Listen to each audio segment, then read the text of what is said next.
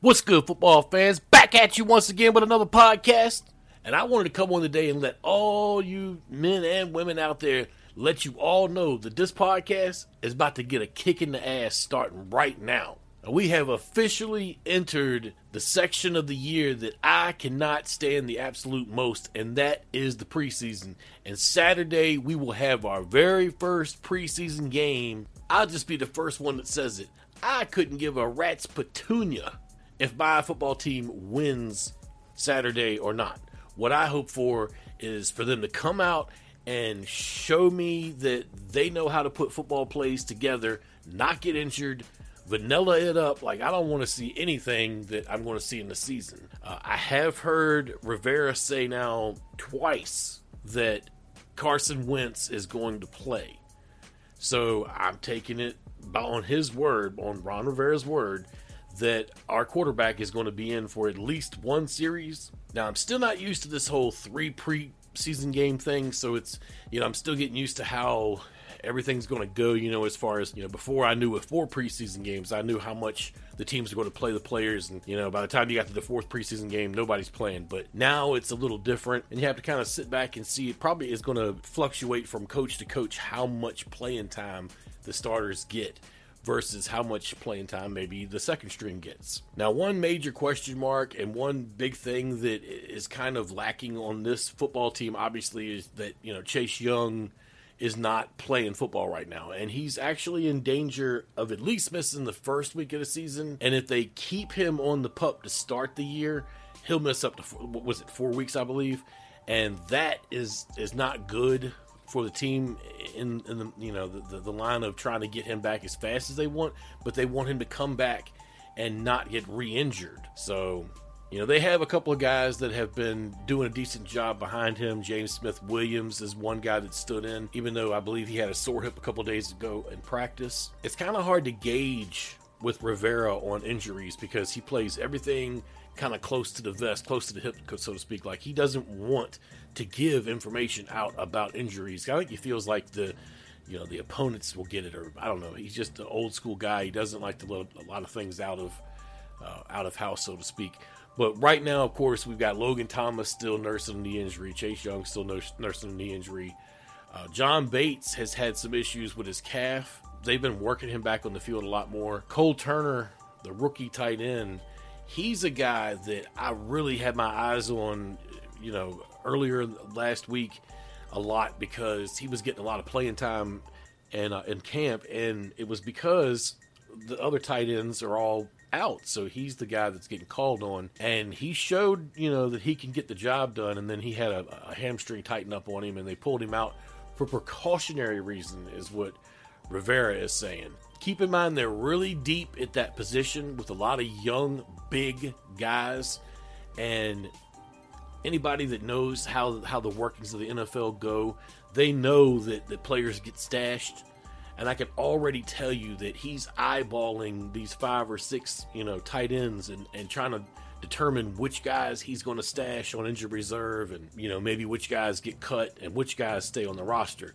I'm starting to wonder if maybe they're going to keep four because they really have a deep room there. But as far as players who have shined at camp, you know, guys that have stood out the most above everybody else, you know, the name that keeps popping back up is Jahan Dotson. It's just everybody is talking about him, and I know that you know, because of Terry McLaurin missing mini camp and then some time over the summer, that maybe he's behind in the system a little bit right now. And the media guys have all just been beating it down, saying that Dotson has been outplaying McLaurin, or that he's the best guy on the field right now, which may or may not be true.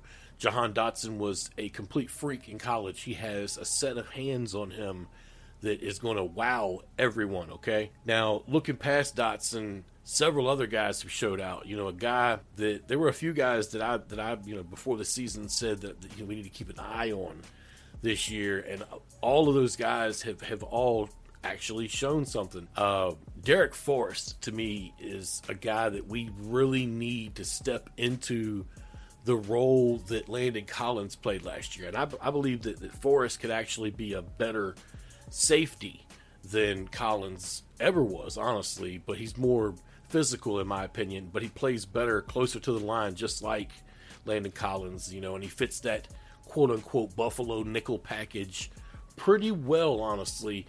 And they have a few other guys that they could plug and play into that as well. So it's really going to be interesting over the next three weeks to see who wins out these spots. But another rookie, Percy Butler. Ron Rivera has been just completely adamant and freaking colorful about this guy. Like every time he's asked, he lights up. He starts talking about all the things that, that Percy Butler can do and how you know how quick he is and how you know he's all over players and you know his bump and run and he's really good at this and you know he's just he completely is in love with what Percy Butler can bring to the football field. And that right there is is very telling to see a guy that kind of falls in love that quick with his game it lets you know that that's what Rivera is looking for in the player. And it would be nice if he could be our future, you know, free safety. That really would be nice. I've actually heard quite a bit that's that's good about the secondary and that they've been looking good, but I've also heard that primarily this camp the defense has outplayed the offense. And I was kind of expecting that, you know, especially earlier in camp before they put pads on, because that's kind of the way it always is. The defense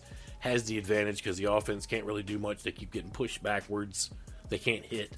They can't, you know, even the score, so to speak. But the, you know, it still kind of looks that way when when you from what you hear and what you see and what what, what be told that and you know in eleven on elevens and seven versus sevens that the defense is kind of getting the better of the offense. Now I have seen some footage shown that shows that the offense has been able to do some things. But of course, that doesn't mean that they've been able to do the things that we all want them to do and do them every time we need to do them. Now, I understand that there's a lot of timing to get down right now for this quarterback and these wide receivers. And, you know, Curtis Samuel hasn't played basically organized football in what, like a year and some change. I mean, I think he played, what, maybe a couple games last year. He, he, he didn't even get over 200 yards receiving. And this is a guy we're going to pay $12 million this year.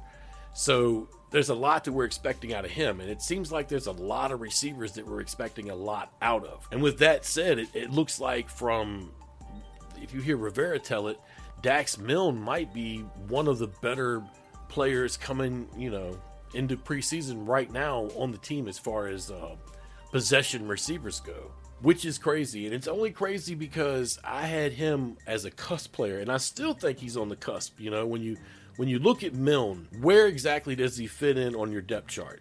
To me, when you look at the, the, the top receivers, you know, because I don't I don't just say, okay, well this guy's having a tough camp, you know, he's never going to be, you know, good again or whatever. But in my opinion, you know, you got McLaurin, you got Dotson, you got Samuel, and then you got Dyami Brown, and then from that point down, you've got Dax Milne, Cam Sims, Marken Michel, Kelvin Harmon, and Alex Erickson um, you know, and Erickson, he's really close to securing a spot on the roster to just return kicks.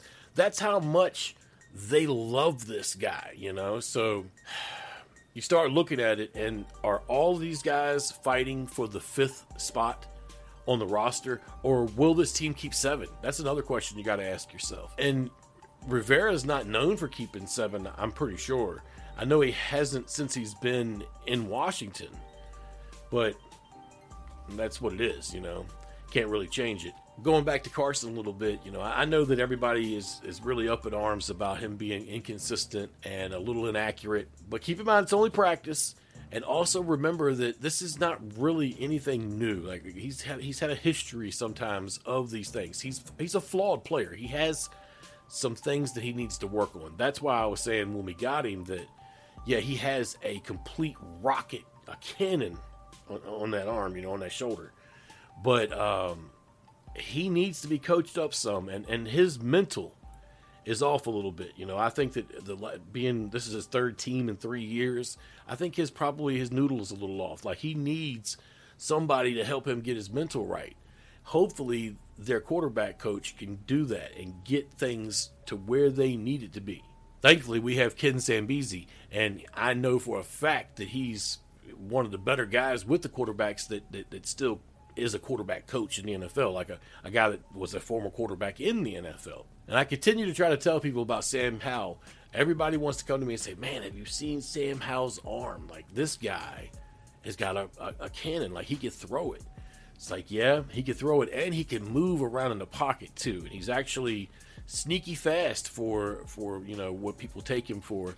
And um, his size is not all that great. That's one thing that, that, that was against him, in my opinion, as far as us ending up with him. We stole him in the draft, getting him where we got him. But he has a cannon arm, but he's used to an air raid offense where things are a little bit different than a pro set. So he has some things to learn. Give him a little while. If things with Wentz don't don't work out, you know, maybe Howell gets a shot in a year or two. You know, given what we gave up for him in the draft, if he ends up being a career backup, that's really not a bad thing either. But with the arm he's got on him, I something tells me down the line this guy's going to get his shot. You know, be it it's the NFL, so be it injury, be it free agency, you know, whatever it be, this guy's going to get a shot eventually. You know, going in this first preseason game, one thing that bothers the hell out of me is that you know Antonio Gibson dumped the ball on the, on the ground a couple times in practice over the last week, actually in the same practice, and it just brought back, you know, just opened those fresh, you know, those reopened those wounds or whatever those fresh wounds up from last year, and really made me remember how that killed drives for that team. And you know, you, you, don't have to think that much to remember the very first game when he, he fumbled inside of their territory. I believe it was on like like the 10 or the 15, and it changed the entire layout of the entire game. We lost that game, and, and it was kind of a momentum killer. It made the, the defense, you know, it broke the defense's back. They had to immediately start right there against the goal line, you know, and that's demoralizing. But the guy is dynamic. I love what he brings to the football field, you know, but you got to know that Rivera is going to yank this guy if he starts to turn the ball over repeatedly. But Gibson has some some some competition sitting there. Like, don't forget about J.D. McKissick sitting there. He's not the the normal per se third you know third down back or whatever. But you also have Brian Robinson Jr. sitting there now, and that guy is he, he's going to turn some heads when he finally gets his shot too. I like the change of pace he brings to the field. He's a big bruiser, but you know he's the kind of guy that is sneaky fast too. And he hits the second level, and you got a cornerback standing there trying to tackle him, and he's going to get run over probably nine times out of ten. So when this guy gets carries and he gets to the second level, expect him to blast free for 10, 15 yards a carry once he hits the second level. That's what I'm expecting anyway. You know, I know that there's absolutely no way that that, that, uh, that we could do with less running the ball. Running the ball is the key to pretty much everything. I realize that Scott Turner may look at things a lot different than the rest of us do. I, I got kind of frustrated with the guy over the course of since he showed up in town, but I feel like with you know a gaggle of good running backs that we can't go wrong here. We have to find one that can carry the ball and do well with it. Uh, Gibson, I wish he would try to be more north and south. You know, I know he tries to fight for every inch, and that probably ends up with him trying to, to cut back. He loses focus, and he, he, you know, he doesn't think about holding the ball. But I get that that's his dynamic aspect. You know, trying to take it to the house, and he's a threat every time to, to break free for 70, 80, 90 yards. But if he keeps dropping it on the on the turf on the ground, then you know he what good is he? That running back room is kind of interesting right now. If you take a look at that first depth chart that they put out, and uh, Jaret Patterson actually is, I believe, fifth on the depth chart. You know, like they, he's really at the bottom of it, and last year he was the big story in preseason if, if you don't remember. Anyway camp has been kind of strange you know we, we had two players retire uh, Antonio Gandy Golden who was trying to make the, the changeover from wide receiver to tight end unsuccessfully but he did show up in like great physical shape. He just i guess he just got the feeling like he wasn't going to be able to catch on with a team that has a tight end room like we have already. And then uh, Tre Walker a uh, undrafted linebacker, I believe out of Idaho. He retired, and that was kind of odd. But then I believe the next day he showed back up, saying that he had weighed things in his life or whatever the case may be, and Ron let him come back to practice. He's way down on the depth chart, so I don't see him being a guy that stays unless he gets brought back for the practice squad. But uh, you know, that's just an odd situation to me. I remember when I was a little bit younger and hearing about players, you know, doing that, but in those days, you wouldn't get a second chance. Those coaches would have showed you the door and you wouldn't have been given your opportunity to come back. They would have told you, hey, you made your choice when you walked out the first time. But uh, hey, that's what it is. You know, it shows you how much things have changed in life, how much the game has changed. A lot of people spend a lot of time saying that it's a great game, but it, the game is not is not classy or it's not it's not a beautiful game. Like you know, it's a great game to play, but it's not a beautiful game to, to, to see behind the, the, the, shadows or whatever the case may be. It is what it is, man. It's got to be pretty tough on some of these players, especially when they get to the end. They hit that, that 30 year old mark and nobody wants them and they have to reprove themselves. Like it's, it's probably pretty tough. But uh, the young guys, you know, at least they still got the opportunity to go back to school or to take the, the, the bit of money that they've made, even if it's just a couple hundred grand. Like in Gandy Golden's situation, like he was like a fourth round pick. He got some money out of that. So he's going to be able to go do whatever he wants in life now, and he's not going to have to worry about going in debt to do it. And that's, you know, I, I wouldn't call that the American dream, but it's at least a good start. You know, one thing that happened recently, Ryan Kerrigan retired, and that one kind of hit me kind of hard because I'm already seeing, you know, celebrities that I knew growing up or whatever passing away and such like that. But seeing Kerrigan, who was a guy that I was already, you know, a, a grown man and aging a bit, I'll just say, when we drafted him and to now see him retire and he's aging a bit is a very awkward situation for me. You know, my immediate take on the situation was is I thought that he should definitely go in the Ring of Honor. And it needs to be soon. You know, I, I, I get it that the team just announced that Mike Bass is going in this year. So maybe you don't try to belittle Mike Bass's name by putting Kerrigan in next to him. I'm not going to argue with you if that be the case, but I want to say that if if you know if we if we're doing this one a year thing, then Kerrigan needs to go next year. Um, this guy meant a lot to me. You know, he was my favorite player for years. Um, he was everything that Brian Orakpo was supposed to be. Like when we drafted Orakpo, Kerrigan ended up being everything that we looked at Orakpo and says that, and so that's what we want. We want a guy that's going to come in and get the sacks, break the sack record, you know, be a force for years, and that was Kerrigan that ended up doing that. And when we drafted Kerrigan, we kind of had this. He kind of gave off this medium vibe, if you know what I mean. Like, um, first of all, I thought he played out of position his entire career, just about. Like he, they, they kept him at linebacker for way too long the guy should have played defensive end. And I, I know people, I've gone round and round with people saying, well, but it's an edge position. Well, he spent a lot of time in coverage, which he actually wasn't that bad in coverage, but he was just so much better on the line. And uh, then, you know, last year, of course, he got the knee injury and, and couldn't pass the physical or whatever. And that was a, a, big reason for him ended up, you know, in Philly. But I don't, I don't, I'm still a little bit down on why that happened. But moving on, um, how long will his sack record, you know, stand? Like, so that's one question you have to ask yourself. How long will Ryan Kerrigan's sack record stand? Um, Dexter Manley's sack record stood for a while, and there's an interesting story behind that because honestly, if Dexter hadn't had the demons he had and the issues he did have while he was playing with you know with substance abuse, that sack record would have been so high that uh, Kerrigan never would have touched it. And you, yeah, you know, I've already expressed how much of a, you know, how much I respect Ryan Kerrigan. Um, Kerrigan would never have never touched that, and, and I'm not certain anybody would have. But you know, what are you going to do? But the first question you have to ask yourself is Will Ryan Kerrigan be a long term coach for the Burgundy and Gold? I don't personally want to see him go elsewhere and coach somewhere else. I think that would be just not what we need at this point. We need to make a statement with something like this. You know, I didn't like when Russ Grimm went and coached with the Pittsburgh Steelers. I thought that was trash. And then he went and coached with Arizona. Like we never brought him in. That was so stupid. And I got a feeling it was probably due to his, you know, Russ is kind of open mouth, so to speak, and he didn't like the owner. I'm pretty sure, still doesn't. Uh, so my assumption is is that's why he didn't get a job. But I can't put my hand on the Bible and swear to it because I don't have any proof of it. You know, it's it's one of those I don't have any sources.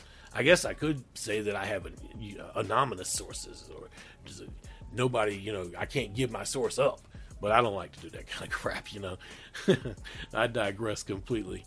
But anyhow, defensive line Sam Mills the third, they fired him and they promoted Jeff Zgonina, and I personally think that they left the assistant coach role open to see what's going to happen next. You know, the same day they fired Mills, Warren Sapp showed up for the second time this season. You know, the first time was in mini camp, but uh, he showed up to work with the D line along with Ryan Kerrigan, who's been there with the team every day since he retired.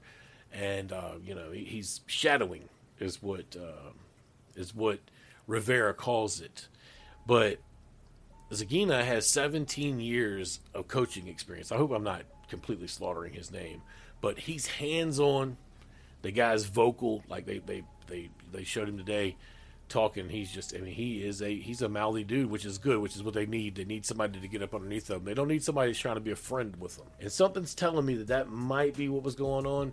Obviously, I'm not in the locker room to see myself, but obviously, Rivera didn't see something he wanted to see with that team. You know, just real quick, I want to talk about something. I'm going to put the link to my Pick'em League in the description box of this podcast, and I want you guys to go check that out, to join the league. You pick seven games a week, just seven. That's it. I'm going to talk about some of my picks here on the show, but you pick your seven games, and we have a sponsor, and our sponsor has offered $150 uh, Fanatics gift card, and second through fifth place all pay $50 Fanatics gift cards for you to buy whatever you want. And I and I'm thinking that if we get enough people in the tournament, that the way I'll do it is, is I'll make sure that all Washington fans in the top ten get something, whether it be a couple cards, a picture, something. But that contest is open to everybody. So, you know, go down there in the description bar, check it out, log in, make your picks, and if you finish first, you get the $150. Go buy yourself a new jersey.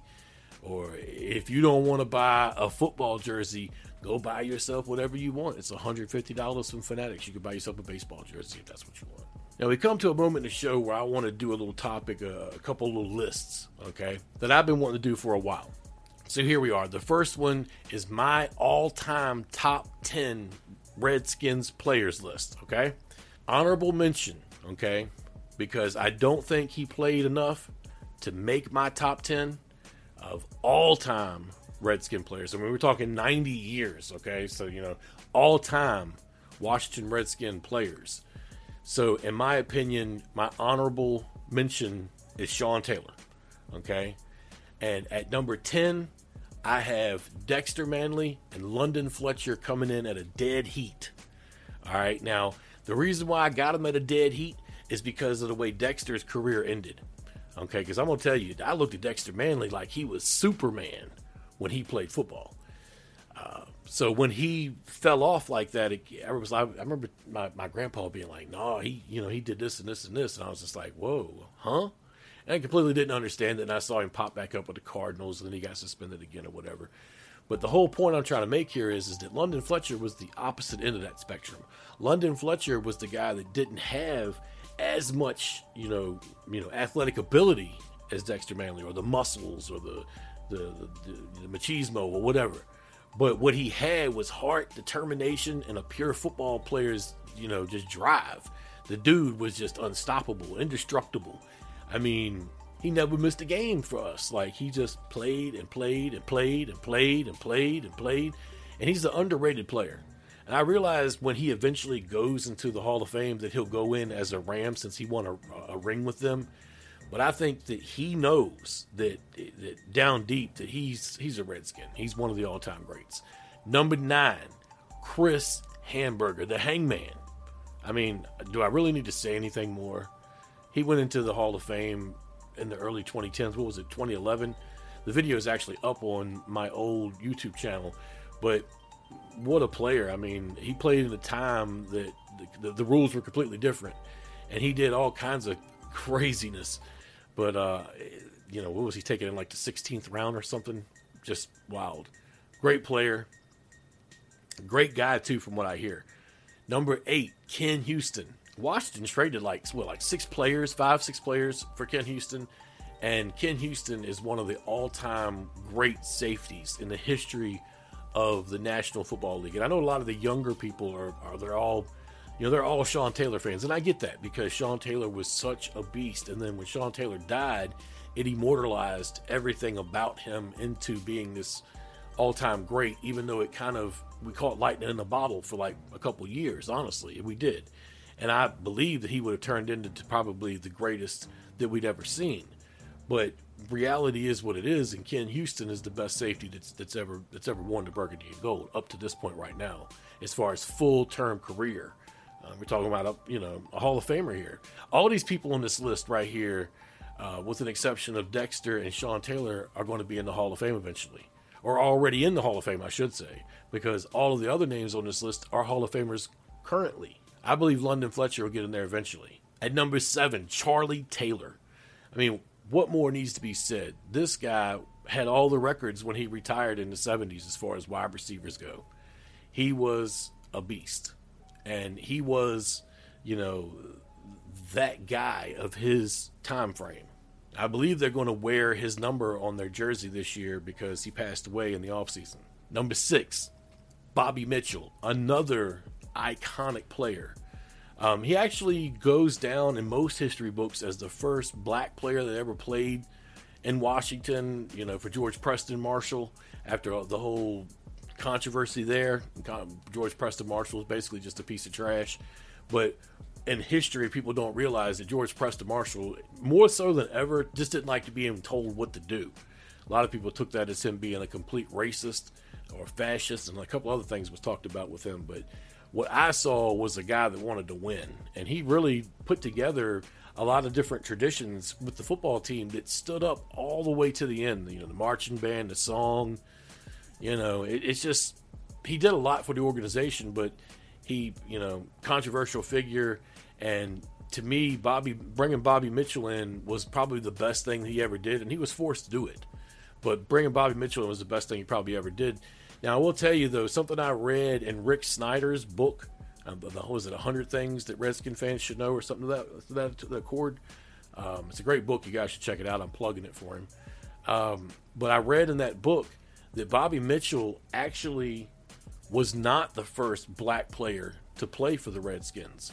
They actually had brought a few other black players in that year to play as well, and they actually were in on the uh, the, the special teams play so I forget the guy's name now. It's it's it's, it's slipping my mind, but there was actually somebody else who who was in on the kickoff before Bobby Mitchell ever came in the game itself. So he actually wasn't the first black player, but he's given the credit for being that. Number five, Art Monk. When I was a kid, I thought that Art Monk was just from a different world, you know, and and I can't even explain it. Like this guy didn't drop passes. You know, he when they stuck the microphone in his face, he'd say two words and he'd be out. He did not want attention. He did not care if you if you you know he like he, he wanted the fans to like him, but he did not care if the media or anybody else liked him. His, he came in, he did his job, and he left. And the crazy you know thing is is that he owned a lot of records before Jerry Rice came in and broke all of them. Um, but he had to wait for years at the door to get in the Hall of Fame, and that bothers me. He got in, it's it's and, and, and all of that's changed now, so it is what it is. Great player, love Art Monk. Number four, John Riggins, and I'll tell you, John Riggins could be higher on this list. Some people might even debate the fact that he should have been at least third, but the way I view it, and Riggins for a lot of years was my favorite player completely um, until until Darrell Green came, came, around. You know, I'm huge Darrell Green fan, but John Riggins was the cornerstone back and the cornerstone player of that that first championship run. And you know, he had one of the most iconic runs in Super Bowl history. Everybody has seen, it, especially if you're a Washington fan. You have seen it and he's sort of one of those larger than life kind of personalities too. You know, as if you ever watch his show, the guy is just a rock star. I love him. Number three, Sonny Jurgensen, and some people might say that Riggins should go ahead of Jurgensen. I don't simply because Sonny was one of the, the better quarterbacks that ever slung it, and when he did it, you know, Washington was down. Like they didn't have a lot of uh, great players in that time frame. And it seems like as Sonny was getting older, the team itself actually got better. But he is an all-time great. He's in the Hall of Fame, and I've got him at number three. Number two, Darrell Green, and this, my friends, is my favorite player. I loved watching Darrell Green play I can't even explain it to people nowadays because it feels like, you know, I was like so little. And now when you see him, you know, he doesn't look like he's aged hardly at all. And he could still run fast. And here I am, and I'm old, you know. And I mean, I, I, am you know, I digress. I'm not that old. But um, I'm definitely younger than him. And I feel older than he looks. And of course, that leaves number one as slinging Sammy Baugh. And the reason why he stays number one for me is because he's the icon. I mean, the guy played both ways. You know, he was an all pro at both, and he punted. You know, what in the freaking hell? I've had people argue this point with me forever in a day. But what it boils down to, guys, is he was the first player inducted into the Pro Football Hall of Fame, and he's an icon and he's our he's our number one player in the history of our organization. Now that said, I want to move quickly into my next list, which is the top five players I've watched with my own eyes. Now on the outside of that list is Ryan Kerrigan, but at number five I got London Fletcher. Number four I got Sean Taylor. Number three I got Art Monk. Number two I got John Riggins, and number one I got Darrell Green. Darrell Green was, like I said, man, the guy was just on another planet when it came to how he played and he was clutch and you know i hate to use the word lockdown or shutdown nowadays but he was a shutdown guy back in the day and, and, and everybody used to talk about Deion and you know what he brought to the game and what he did and all this other in the third but when Darrell Green and Jerry Rice played each other, you should go back and look at some of those battles. Like Darrell Green really gave it to Jerry Rice. And Jerry Rice respected him and knew that he could not run him, he knew that there was a whole lot of things that Green could do that bothered him as a player. But that's my list, and I'm going to tell you, those five guys I'll go to war with, or six guys, I got Kerrigan on the outside. Those guys I'll go to war with any day. You know, one last thing I wanted to talk about was Joe Jacoby getting snubbed again by the Pro Football Hall of Fame. Now, it wasn't enough that they they made Joe wait through his entire eligibility as a former player. Okay, he waited all through all his years he could wait. They kicked him back to the Veterans Committee, and he's still waiting. Okay, so this year they pulled him up. He was a, a semifinalist, and he did not get named a finalist. I don't know what a guy that's a four time Pro Bowl selection, a two time AP first team All Pro selection. Uh, he was on the NFL 1980s All Decade team and a three time Super Bowl champion has to do to better his resume to get in the Pro Football Hall of Fame. But I think it's really ridiculous that so many names have gone in since Russ Grimm went in. First of all, I'm kind of not sure why Russ Grimm went in before Joe Jacoby. They put Russ Grimm in before Jacoby, and that confused me then because Jacoby was the better lineman. And I know that I've seen people argue this point with me. Of course, anybody will argue anything nowadays, right? But Jacoby was the better lineman since Grimm went in the Hall of Fame in 2010, listen to all these players on the offensive line that have went in, one of which was actually a Redskin player from the 1950s in Dickie Stanfield. Russ Grimm went in in 2010, and then behind him we had Dermontti Dawson, who was a hell of a player. A lot of these guys are hell of players, by the way. I hate that the Hall of Fame does this to us as fans. They pit us against other teams or whatever to argue with their fans about players that were good and were good enough to be in the hall, but since there's such a backlog at the door, everybody has to wait. And then once you're done waiting, you may push somebody else off the list, or you may keep somebody else from getting on the list, or you may keep somebody else from getting in, or you know, this is this and this is that, right? Well, anyway, let's go back to the list. Dermontti Dawson, Willie Roaf, Jonathan Ogden, Larry Allen, Walter jo- Walter Jones, Mick Tingelhoff, Will Shields, Dickie Stanfield, Jeremy, Jerry Kramer, Kevin Mawae, Duke Slater, Winston Hill, Jim Covert, Steve Hutchinson, Alan Faneca, and Tony Boselli. Now, I'm sorry, I could pick out a small handful of guys on this list right here that should not have gotten in before Joe Jacoby.